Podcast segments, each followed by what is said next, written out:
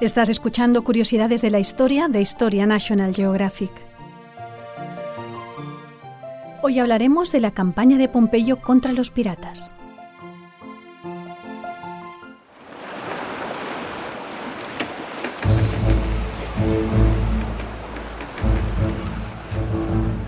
En su empeño por crear un gran imperio en el Mediterráneo, uno de los mayores desafíos a los que se enfrentó Roma fue el de imponer su ley a los piratas que amenazaban sin descanso las rutas comerciales y la seguridad de las ciudades. El fenómeno de la piratería era muy antiguo, pero en los primeros decenios del siglo I a.C., la fase final del período republicano se convirtió en una auténtica plaga. Los más temibles de todos estos corsarios eran los originarios de Cilicia, en el sureste de Anatolia, la actual Turquía, una zona que poseía importantes riquezas naturales y que gracias a su relieve montañoso ofrecía un fácil refugio a los corsarios que hicieron de la ciudad de Traquea su base de operaciones. Plutarco dejó un vívido relato de las actividades de los corsarios cilicios a principios del siglo I a.C.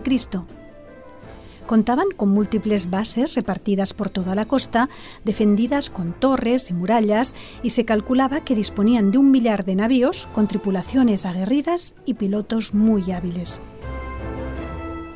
Envanecidos por sus éxitos, los piratas lucían en sus barcos astiles dorados de popa, cortinas de púrpura y remos con ramas plateadas.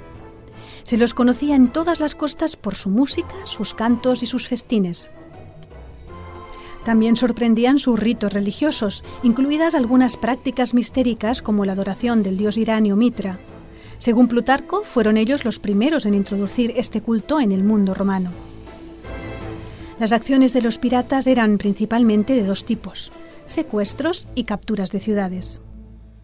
Los primeros reportaban pingües beneficios porque las personas capturadas se vendían luego como esclavos en los mercados de Sicilia, Rodas, Alejandría y Asia Menor. Un ejemplo muy conocido es el del joven Julio César, quien en el 74 a.C., cuando se dirigía a Rodas, fue secuestrado en la isla de Farmacusa. Los piratas exigieron un rescate de 20 talentos, unos 500 kilos de plata, pero César declaró con su típica arrogancia que esa era una cifra muy baja y que él no valía menos de 50 talentos. Según Plutarco, los piratas cilicios llegaron a tomar 400 ciudades, sobre todo las desprovistas de murallas. Una vez ocupadas, exigían de sus habitantes un cuantioso rescate para liberarlas. También saqueaban templos, considerados asilos inviolables, y a veces se adentraban en el territorio para robar en los caminos y saquear las casas de campo. Por otra parte, y aunque ese no era su principal objetivo, no desdeñaban el saqueo de navíos mercantes en alta mar que iban cargados de piedras y metales preciosos, esencias, telas, sal, tintes, vino y todo tipo de mercancías. El único inconveniente en la vida de los piratas era que en caso de caer prisioneros no podían esperar más que una ejecución sumaria. César, por ejemplo, apresó a sus secuestradores y los hizo crucificar o en el mejor de los casos, ser vendidos como esclavos. En la década del 70 a.C., los piratas cilicios se habían convertido en una amenaza para la supervivencia misma de Roma. Sus razzias ponían en peligro el suministro de trigo a la urbe e incluso interferían gravemente en el comercio terrestre. No es de extrañar que las autoridades romanas organizaran operaciones para erradicar este azote, aunque ninguna surtió un efecto duradero. Tal había sido el caso de la expedición dirigida por el pretor Marco Antonio en 102 a.C., a quien siguieron Publio Servilio y Sáurico en 78 a.C., que durante dos años acosó a los piratas cilicios desde Panfilia, y Marco Antonio Crético en 76 a.C., pero la crisis siguió sin resolverse. Ante el enquistamiento del problema, en Roma se llegó a la conclusión de que había que cambiar de estrategia para terminar de una vez por todas con aquella amenaza se decidió poner la dirección de todas las operaciones en manos de una sola persona con poderes extraordinarios. Fue así como en el año 67 a.C. el tribuno de la plebe Auleo Gavinio presentó la Lex Gavinia, por la que se decretaba la elección de un hombre con categoría de procónsul durante tres años para eliminar la piratería en el Mediterráneo. El elegido fue Gneo Pompeyo, por entonces el general más popular de la República gracias a sus victoriosas campañas contra Sertorio y Espartaco. Tendría su mando una armada de dimensiones impresionantes. 120.000 soldados de infantería, el equivalente a 20 legiones, 4.000 jinetes y 270 naves, 70 de ellas ligeras. Su presupuesto ascendería a 6.000 talentos áticos.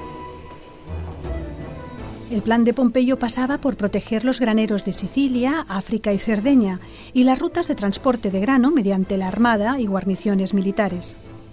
Una vez garantizado el suministro de trigo, el procónsul emprendería una ofensiva naval y terrestre contra las bases corsarias. Pompeyo dividió todo el espacio del Mediterráneo en 13 zonas, cada una de las cuales estaría vigilada por un contingente de naves bajo el mando de un comandante, el cual debía permanecer en su zona para capturar a los piratas que quisieran huir a otra. El mismo Pompeyo, como un rey de reyes, iba pasando de una zona a otra para asegurarse de que sus lugartenientes cumplían con su deber. Según Plutarco, Pompeyo admiró a todo el mundo por la rapidez de sus movimientos, la importancia de sus preparativos y su reputación formidable. Los piratas, que habían pensado plantarle cara y atacarlo, se atemorizaron, abandonaron sus ataques sobre las ciudades que asediaban y huyeron a sus ciudadelas y sus fondeaderos acostumbrados. En apenas 40 días, Pompeyo limpió de piratas los mares Tirreno, Líbico, de Cerdeña, de Córcega y de Sicilia. Los piratas que escaparon a las redadas de Pompeyo y sus generales buscaron refugio en sus madrigueras de Cilicia, pero el generalísimo se dirigió contra ellos con 60 de sus mejores naves. Tras reunir sus efectivos en la isla de Rodas, dirigió su armada a los acantilados de la Cilicia traquea. La superioridad romana era aplastante y los piratas, presa del pánico, se rindieron esperando ser tratados con clemencia. Los más recalcitrantes se concentraron en Coracesio, actual Alania, pero no pudieron sostener el ataque final que Pompeyo lanzó por tierra y por mar. La campaña contra los piratas había durado algo más de tres meses. Según los historiadores antiguos, murieron en combate más de 10.000 corsarios, mientras que Pompeyo reunió un inmenso botín formado por más de 20.000 hombres, 400 navíos, armas y multitud de materias primas y productos artesanales. Aún así, Pompeyo mostró una actitud misericordiosa con los derrotados. Según Plutarco, de los piratas que todavía quedaban y erraban por el mar, trató con benignidad a algunos y contentándose con apoderarse de sus embarcaciones y personas, ningún daño les hizo.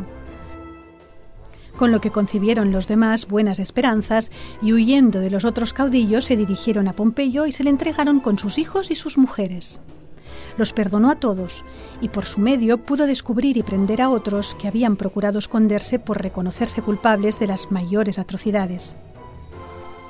Muchos piratas fueron asentados como colonos en distintos puntos de Anatolia, de Tarento, de la Cirenaica o del norte de Grecia, con el fin de que olvidasen las razzias en el mar y colonizaran nuevas ciudades.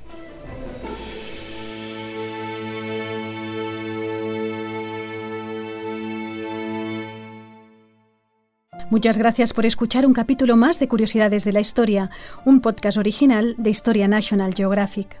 Y si te gusta la historia, no te pierdas nuestro nuevo podcast Desenterrando el Pasado, en el que viajamos a los yacimientos más interesantes del mundo de la mano de los investigadores responsables de las excavaciones.